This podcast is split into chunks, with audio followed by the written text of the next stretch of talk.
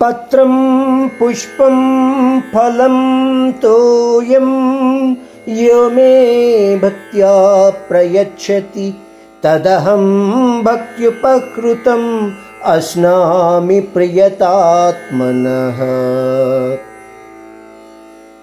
पहले के श्लोकों में बताया था कि भौतिक सुख प्राप्ति के लिए करने वाली पूजाएँ मोक्ष प्राप्त साधन नहीं होते हैं।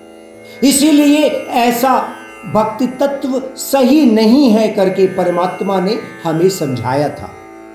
इस श्लोक में परमात्मा कहते हैं, सही भक्ति तत्व किस प्रकार के होते हैं या उनके बारे में हमें समझा रहे हैं। क्या कहते हैं? मुझे आप कोई महँगा उपहार नहीं देने का है। मुझे नहीं चाहिए। कोई एक पत्ता या फूल या फल, नहीं तो थोड़ा सा पानी। या जल आप मुझे समर्पित कर सकते हैं। और मैं उन्हें प्रीति सहित स्वीकारता हूँ। हम लोग अक्सर पूजाओं में सोना चांदी से बने फूल पत्तों से प्रतिमाओं को सजाते हैं या पूजते हैं। परमात्मा कहते हैं कि मुझे ऐसा कुछ भी नहीं चाहिए भाई।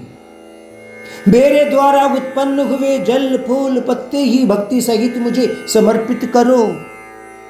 ऐसा करने से मैं खुशी से स्वीकारता हूँ। कुछ लोग तो यह भी पूछ सकते हैं कि उस परमात्मा को वैसे तो कुछ भी नहीं चाहिए, फिर फूल, पत्ते या जल क्यों समर्पित करें? क्योंकि हमारे समाज में ऐसे लोगों का भी कमी नहीं है। इस विषय को अगर ठीक से या आसानी से समझना हो तो हमारे नित्य जीवन में होने वाले कुछ गतिविधियों के बारे में समझना चाहिए या याद करना चाहिए।